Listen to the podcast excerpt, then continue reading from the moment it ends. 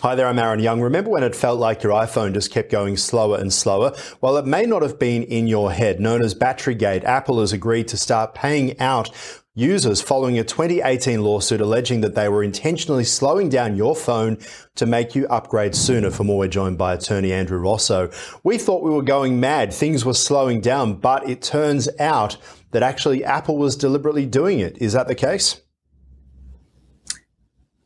Yes, it it is, and I think it's a big relief to iPhone users everywhere who, like you said, have thought for a very long time that their batteries were slowing down at weird times right around that new upgrade. And, you know, as a former iPhone user myself, I know I experienced that quite a bit as well. Is that the reason why you are a former iPhone user?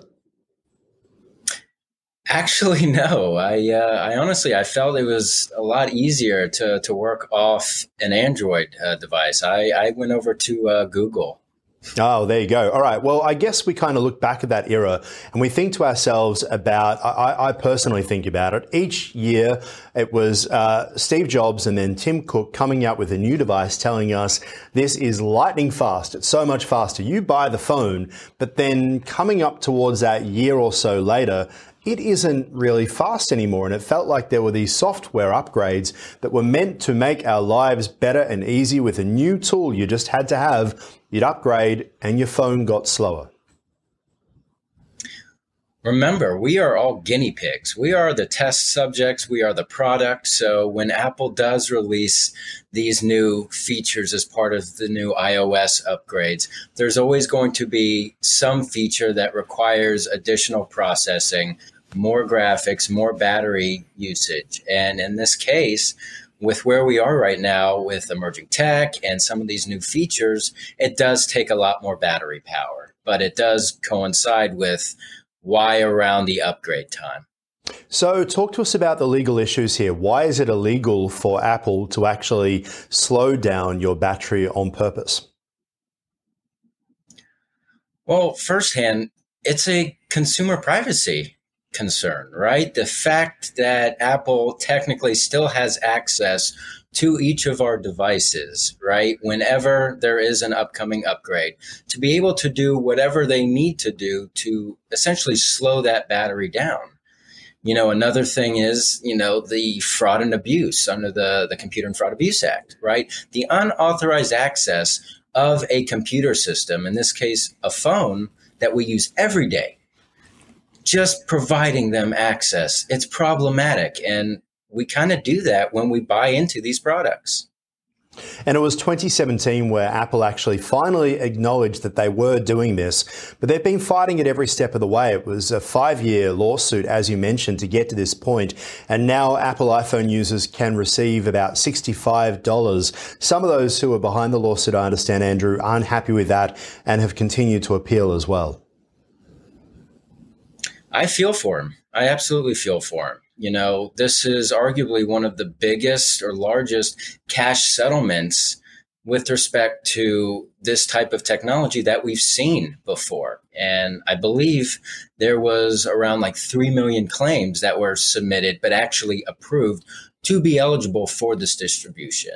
You know, it was a range of 300 uh, 500 million dollars that would be dispersed. But I do think $65 is, is insulting.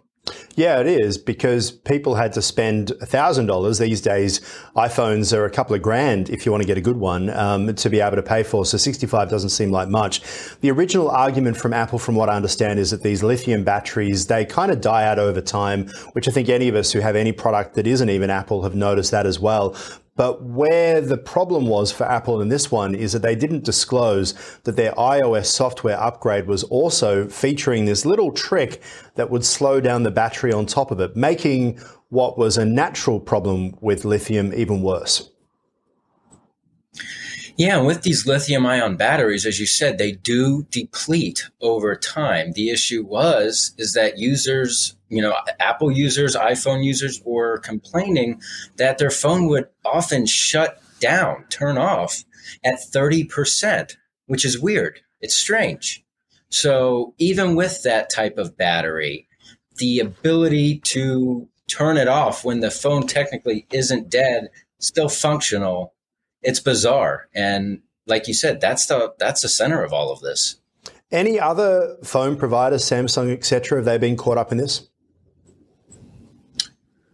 I don't believe there's been any official legal action that's been taken. I do know with some of these Android devices, you know, I've been hmm. a Samsung user in the past. Depending on the phone that you have, you know, the battery life is is small. You know, I the the flip device, the fold, right? These are, you know, a small slash medium sized, you know, type battery. Yeah, yeah. So it really just depends on the device.